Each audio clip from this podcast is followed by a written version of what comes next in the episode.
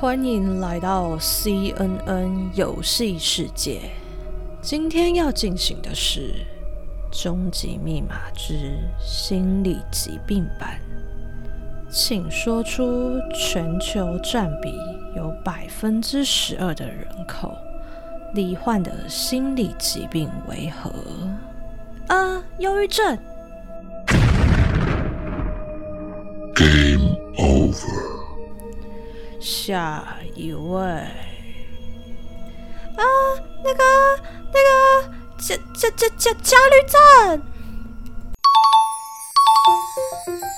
恭喜答对，也可以获得听宁宁继续讲一期 podcast 的通关奖励哦。哎、好了，别闹了，节目要开始喽！嘿嘿嘿嘿嘿嘿。以下是很尴尬又不得不说的节目开头，准备好了吗？嘿、欢迎回到 CNN 好奇您的频道，我是宁宁。今天的节目开头还行吗？我自己录音是觉得有点尬啦，就不知道自己哪里脑强，然后想出这个环节，根本就是被 podcast 耽误的编剧啊！那前面都铺了这么久，应该不用再跟大家讲这些主题是什么了吧？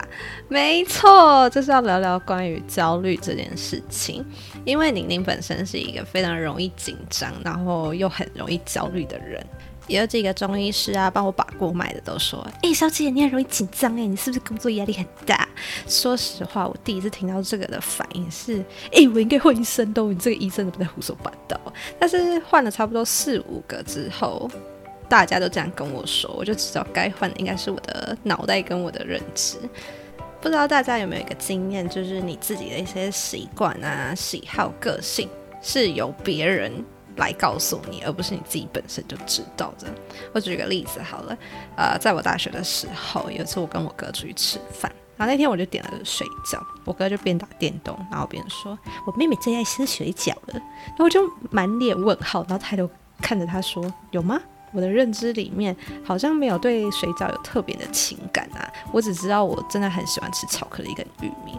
然后他就会有说，每次有水饺的店，你都会点水饺。然后我就回想了一下我在菜单上看到“水饺”两个字的感觉，然后突然就一阵醍醐灌顶，我就眼睛发亮的对我哥说：“哎、对，我好像真的喜欢吃水饺。”然后这种情况呢，其实发生的不止一次，常常都是我哥突然说：“哎我妹妹就喜欢这样，我妹妹最喜欢吃什么。”在某种程度来说，就是我自我察觉能力不太好。你们看，连吃的东西自我察觉能力都这么差，那更何况是心理上的疾病，对不对？毕竟这个时代啊，有很多通病，大家都很忙碌在工作啊，跟努力的提升自己，有时候真的会忽略到我们心理上的健康。这个时候呢，就必须有个人来跟你讲说：“诶，你好像会焦躁，你没有发现吗？”然后透过这种偶然间的发现呢，然后再正视这些感觉带来的影响，最后是不是要改善，那就再说。然后我今天没有想要治疗谁，所以如果你是一个焦虑的重度患者，那这集可能听不到你想听的。我只会跟你讲说，哎、你去找医生吃药或者是心理咨商就快，OK？那所以关于焦虑这件事情呢，我不是那种要看医生或是要到心理智商的那种重度患者，只是一个在认识自己的过程中去了解自己有哪些情绪，那这些情绪是不是这个时代所产生的副作用，大家都有的，所以我就不用觉得自己有病。那今天的分享呢，我就参考了两本书，一本是《焦虑不是你的错》，跟我们都有点小忧郁。那我要特别讲一下，我们都有小忧郁这本书，它的作者名字叫做 Hasi，是一个日本的布洛克心理骇客的版主，他同时也是日本简介简居族的一份子，真不知道是哪来翻译，这有够难念的。好。那简居族呢？可能有些人没有听过，他就是在形容目前日本的一种严重的社会现象。这类人呢，几乎不出门，至少待在家里半年以上，然后他们都在避免要跟别人接触。那浩西呢，一开始是在 IT 产业，后来得了忧郁症。那这本书呢，就是他在得忧郁症的那段期间，然后做了很多治疗自己的方式。因为他有意识到，就是关于忧郁症这种心理疾病啊，不能只单靠医生或是心理智商就可以好。这点我也蛮认同的。所以当就是他的推荐序就是那个海苔兄写的，他就写了一句说有没有吃药与智商的另外一种选择。那因为我真的非常认同，觉得自己的心病不能单靠外物帮忙，总不能一辈子都要智商跟吃药吧？那得花多少钱，对吧？要学会自己去消化。他之所以会把这本书放在跟焦虑一起，是因为焦虑不是你的错。那本书有写一些我们遇到焦虑，然后我们可以去做什么改变。那那些方法呢，是非常的。正常又有点规矩，就是像是运动啊，都去户外走走，这谁不知道啊？然后我心里就想说，我每天运动我还是很焦躁啊。那讲直白一点，就是对我没有用。然后反而是这本书记录了一些我比较愿意去尝试的方法，所以就整理出来分享给大家。这样好，首先先请大家先想一下，就是你活到现在，生命中有出现哪一次？让你印象非常深刻的焦虑事件，然后你的反应是什么？给你们三秒钟的时间，人生跑马灯跑一下，看哪一段让你最紧张。好，一二三，时间到了，那我就先来分享我自己的。我目前最印象深刻的焦虑是大四那年，我要去交换，去大陆而已，然后我要离开我爸妈，我生长的土地，将近半年的时间。然后那天去机场到登机的短短几个小时啊，我感到莫名的焦虑跟紧张，我也不知道我自己在紧张什么，然后就一直不停的走来走去，走来走去，然后我还记得我抓着当时的男朋友的衣服，一直问他怎么办，怎么办，我好紧张哦。他就问我说你有什么好紧张的？不是都检查过了吗？我就跟他一直说，我也不知道我在紧张什么。我现在就是冷静不下来，怎么办？怎么办？我好紧张哦！怎么办？怎么办？这光是这三个字，我真的念了一整然后机票啊、护照、随身物品啊，不胡乱，我来来回回在机场检查了至少五次以上。然后最后是那个行李托运啊，然后呃机票拿到了，没有东西可以检查了，也觉得哦好累哦，我才停下来。好，到这个地方先让我深吸一口气。好，我当时的语速呢，就跟刚刚呈现出来的一样快啊！你们应该可以感受到我当时男友有多无奈了吧？不过好险，分手了，让他早点脱离苦海。哎，这是重点吗？哦，好像不是。OK，我刚讲到哪？焦虑的反应嘛。我焦虑的反应就是会一直感到紧张，无法冷静下来，心跳会跳很快，然后会不停的重复某个行为或动作。那每个人的状况不一样，所以我去看了一下 WHO 世界卫生组织有统计出几个比较常见的生理症状。那有些人是会头痛、心悸、呼吸非常快。那也有些人呢是手脚冰冷、冒汗，甚至还有睡眠障碍等等的。所以你们可以想一下，观察了一下自己焦虑是什么样子。那想完之后呢，我们再聊聊为什么我们会有焦虑这个反应。在我们曾祖父的曾祖父的曾祖父那个年代啊，社会并没有像我们现在这么安定，对吧？那为了避免危险跟受到伤害，必须有一个方法来保护我们自己。而焦虑就是其中的一个方法，所以演化下来，它就是一个我们的本能反应。那些不会焦虑的人，早就已经在以前被杀死了。OK，那我们的曾祖父的曾祖父的曾祖父们呢，都在焦虑什么呢？可能在家里就会想说，哎，等一下会不会有只狼跑进来吃我们家的三只小猪？会不会吃不饱就开始攻击人？然后或者他们下一餐在哪里？以弗洛伊德的金字塔理论来说呢，就是最底层的生理跟安全需求嘛。那我们的爸爸的爸爸的爸爸。受不了这种一直要担心、受怕我们的人身安全啊，下一餐在哪里的问题，所以他们就开始想说他们可以怎么解决。从自己耕种到请动物们开始帮忙耕种，到现在就是机器耕种，这就是最好的一个例子。如果不想要被焦虑控制呢，那么就去挑战它，改写你体内里面那种会让你原本紧张害怕的因子。那刚刚都在讲说以前的人在焦虑什么，对吧？现在我们终于可以聊聊你们跟我都在焦虑些什么东西了吧？虽然等一下晚餐要吃什么，对我来讲还是一件很烦的事情，但我已经不会为了这种事情再走来走去。那就聊一下我现在每天醒来或是睡前都会想的事情好了。好比说犹豫要不要换工作啊，然后要存多少钱才能买房子，Podcast 的内容会不会来不及赶上我预定的上架日期等等的。那想着想着就会觉得啊自己好废哦，然后就越来越睡不着这样。当然，你们也有你们自己的焦虑啦啊！不然这一集来一个彩蛋好不好？我现在打开赖，然后随便来找一个人分享他的焦虑，好不好？那我来喽。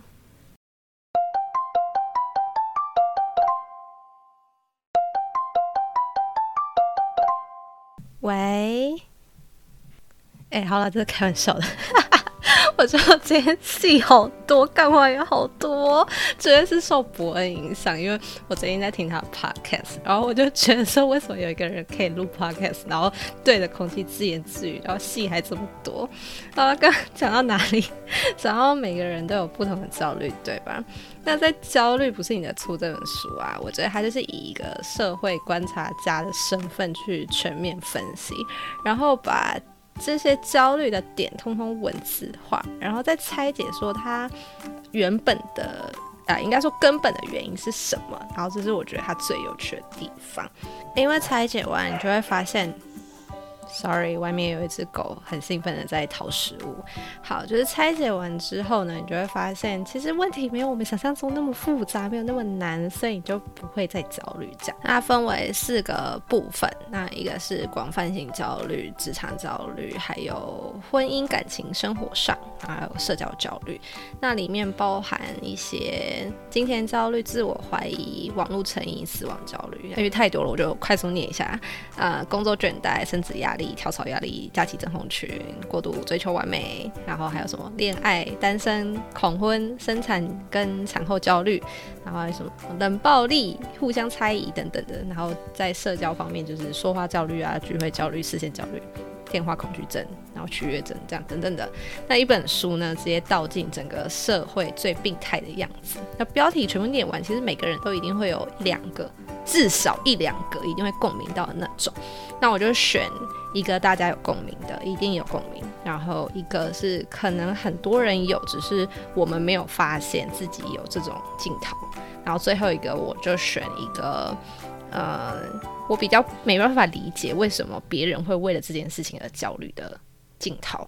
然后再来拆解说这些人焦虑的根本原因是什么。那剩下你们其他有兴趣的，就欢迎大家去买书来看。哦，那第一个大家常见的焦虑，我就选金钱焦虑。这个谁敢说没共鸣的？我就我就啊，我就自己去讲下去好了。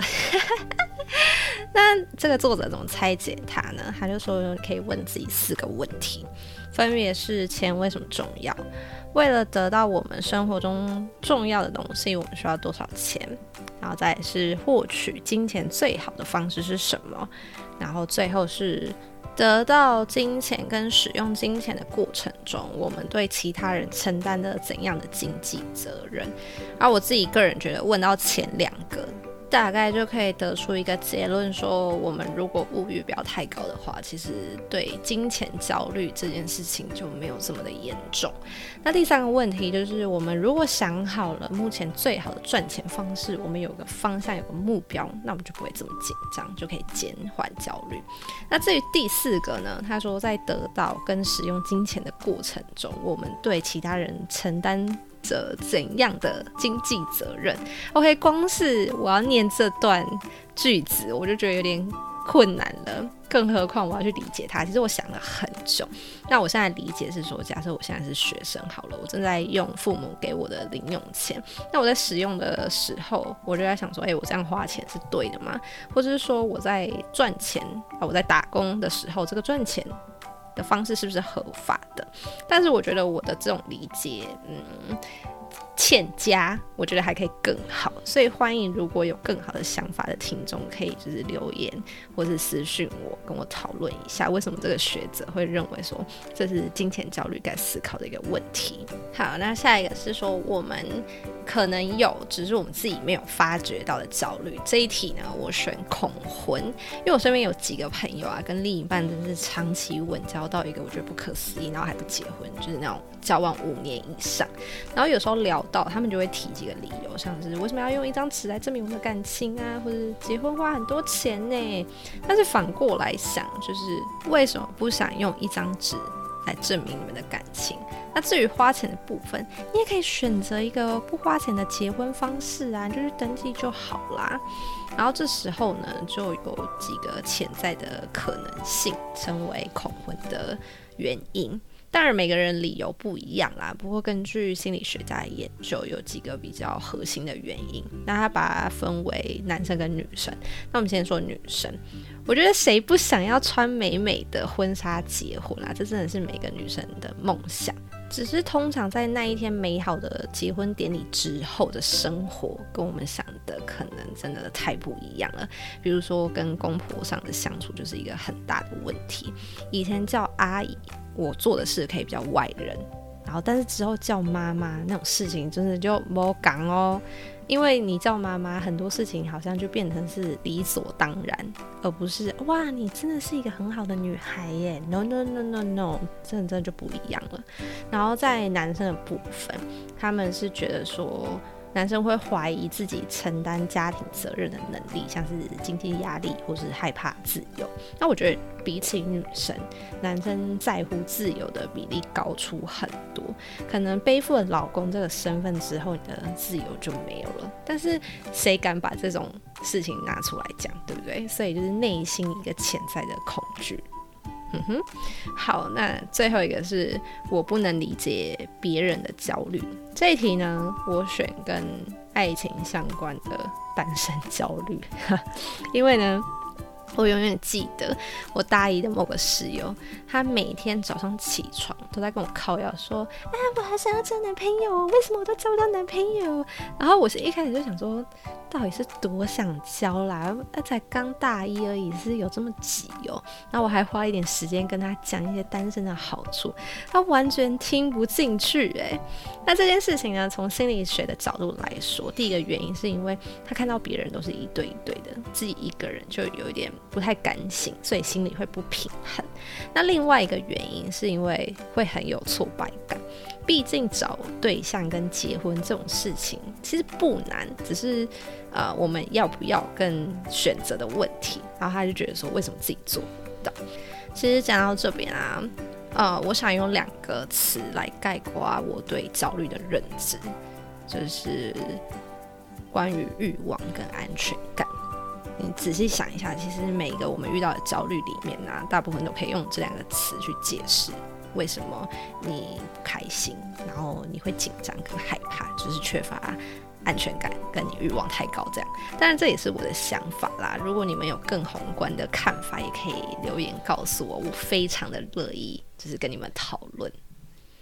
好，那讲完焦虑的事情之后，我们要到了解决办法的时刻了，就是要怎么调剂身心灵的环节。说好听一点是调剂身心灵，那直白一点就是我们做什么会爽快一点，然后可以缓解紧张这样。那有些我们认为可以缓解的事情，其实以科学角度来讲，做完就是完全是反效果。好比说吃甜食跟垃圾食物，想不到了吧？心情不好就是要吃巧克力呀，这谁不知道？但是我看了好几本书，基本上都蛮不推荐，就是当你有心情起伏的时候去吃甜食。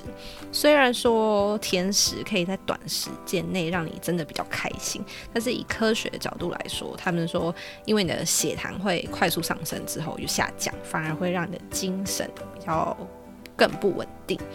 不过，我觉得一定会有人跟我一样，才不管情绪稳不稳定啊！毕竟那就是不是一个感受特别明显的事情。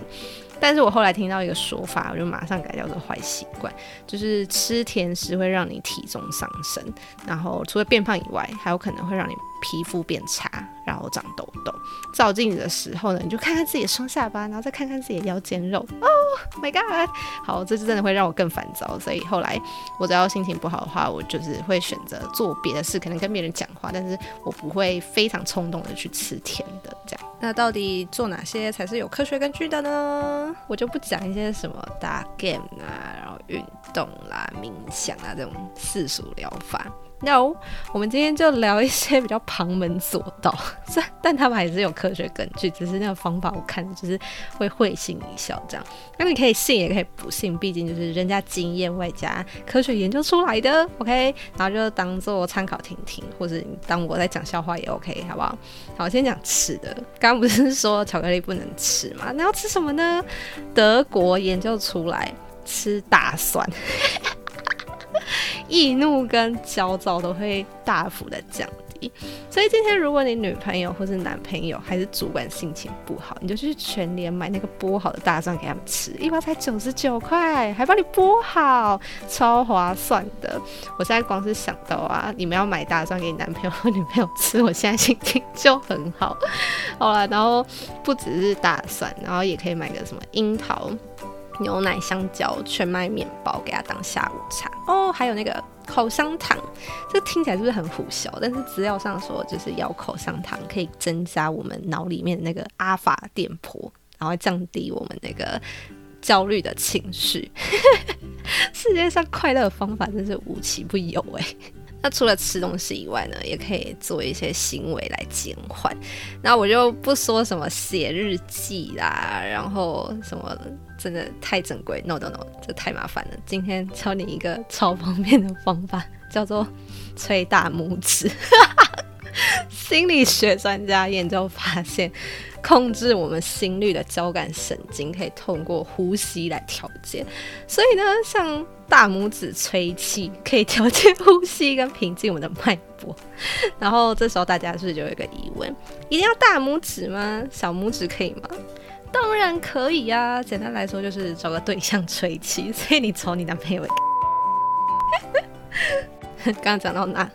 最后一个不是从书上看来的，是我自己觉得啊蛮有效的，就是喝水。如果是在冷气房的话，喝热水会更好，因为我是一个习惯喝热水的人，不管夏天冬天，我都是喜欢喝热水。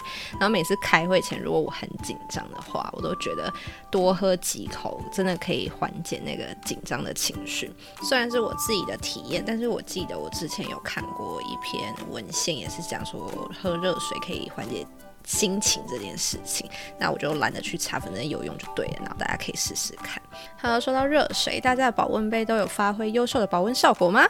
如果没有呢，这边推荐象印上盖简化保温杯，型号是 S M Z A 三十六，采用仿陶器磨砂触感材质，轻巧方便携带，保温效果长达六小时，可以帮你稳定在六十六度 C 以上，九度 C 以下哦。最重要的是呢，它没有中枢零件，不必拆解，清洗非常简单轻松。现在目前。有四个很可爱的马卡龙颜色哦，原售价是一千元，现在只要八百八十八元，输入我的折扣码没有优惠，因为这不是叶配，只是我真的觉得很好用，为了以后真的有人找我叶配做准备。好啦，我这一集真的戏超多的，希望你们不要退订阅。好，今天内容讲到这边嘛，那接下来这个环节就是 CNN surprise，好久没有分享了。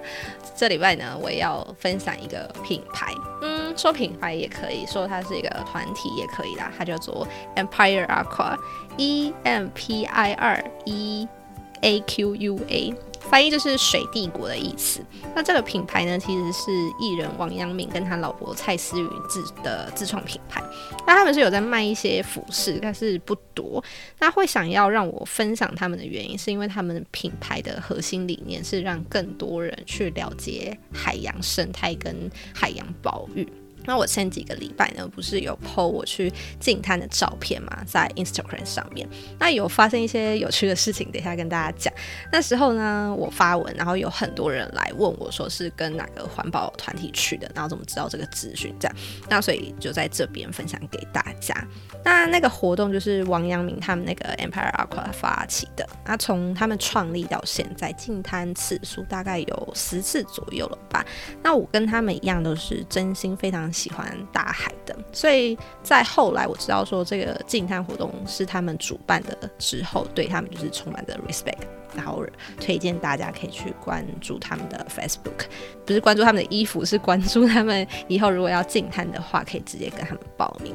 那如果问我说他们家卖的衣服品质怎么样啊？那我不知道，因为我没有买，我只是想要分享他们公益的部分。刚刚不是说要分享一下我进滩的故事吗？我先说，我不是为了王阳明去的，纯粹就是我只是想当个志工。但不知道为什么，就是最近在台中看到的招募志工条件都有点硬，就是可能要会什么技能，或者是时间上我就没办法配合，因为都是上班时间这样。所以当时我看到我一个潜水教练分享这个资讯，我就马上跟他说：“哎，我要跟。”然后我还特特地从台中冲到新北去，你就知道我多想要。做这件事情，那其实到那边看到沙滩的时候啊，我就问我朋友说：“诶，看起来蛮干净的，诶，会不会就是来个半小时，然后就结束这样？”然后结果真是出乎我的意料之外，我跟我朋友两个人就捡了两大袋的垃圾袋，不是普通那种我们家里用粉红色那种，不是，是呃卫生局发的那种，可能再比我们平常用的大个两倍或三倍，诶，二点五倍，OK，fine，就是比较大的垃圾袋。然后所有人捡完的量是我 IG 那张照片的两倍，因为它旁边还有就是另外一堆，这样真的很扯。那垃圾里面有什么呢？就是有什么保特瓶盖啊、保特瓶啊、吸管、筷子等等等。那真的让我很生气的是破碎的玻璃酒瓶，而且它不是很赤裸的在那边会让人家避开，它是刚好被放到就是有沙子盖过去，所以如果没有注意的话，脚踩下去铁定受伤。所以当时我就边捡边干掉留下这个破碎酒瓶的人，就是脑筋闪过。各种画面，就是可能他是个老烟枪啊、老阿伯或者年轻人，whatever，反正是这种人生该下地狱。好，不讲那种不开心的，来讲一点有趣的。我在那边印象最深刻的事情，就是我们结束准备要回去的时候呢，就看到一个打扮超有型，然后戴着墨镜、口罩，把自己全部遮起来的一个大帅哥，就是打扮就是很潮这样。然后他就跟大家说：“哎，好了，大家差不多了，可以回头了。然后等一下我再跟大家分享我的心得。”然后。当下就满脸疑惑的跟我朋友讲说：“这应该是主办吧？不过他也太自恋了吧？谁要听他讲心得啦？而且他长得好像瘦子哦，因为我是瘦子粉啊，也不算是真粉，因为我连他都认不出来。我就只是很喜欢听他唱歌，然后如果可以看到他本人，我应该会很开心的那种。”这样而已，好不管，然后我们就回去，就去清理我们鞋子里面的沙，然后不知道为什么，就是大家就真的留下来听他分享心得。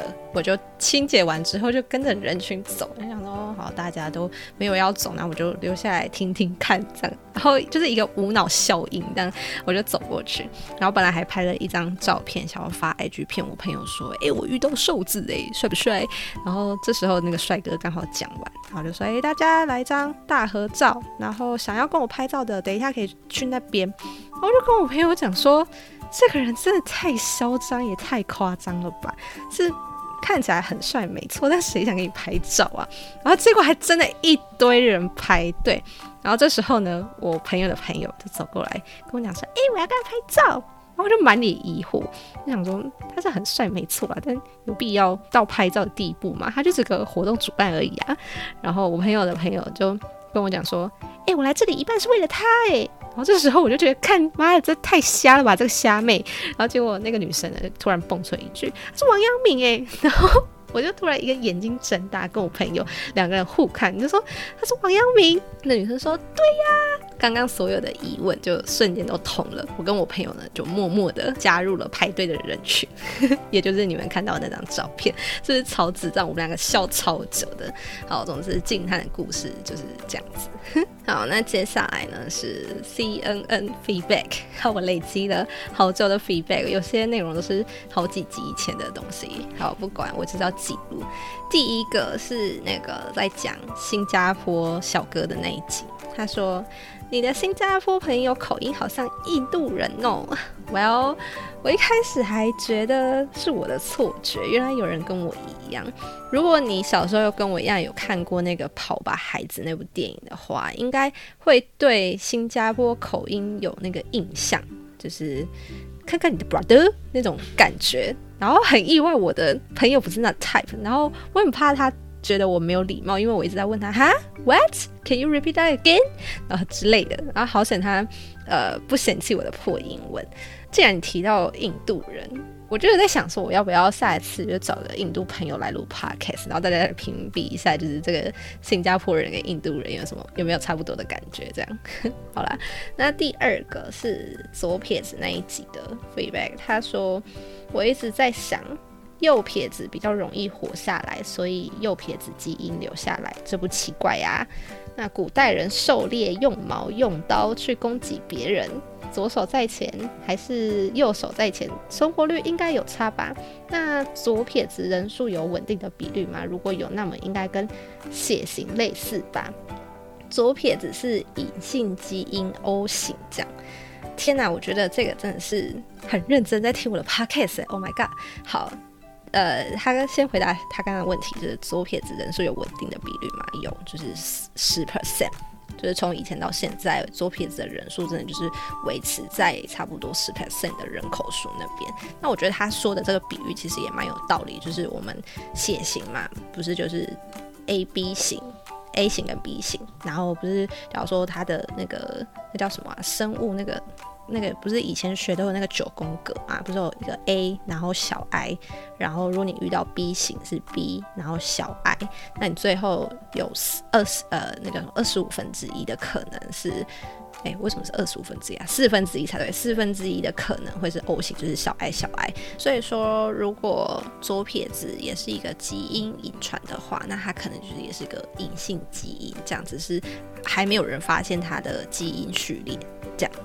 好，那第三个也是左撇子那集，他问说左撇子走路也会习惯用左脚吗？诶，这个我只有问一个左撇子朋友，他说对，就是诶，这个真的如果没有提的话，我还没想过，如果右撇子，那我一开始走路是右脚吗？好像不一定诶，我是右撇子，但是我走路是左脚先踏出去啊，这好像不太准吧？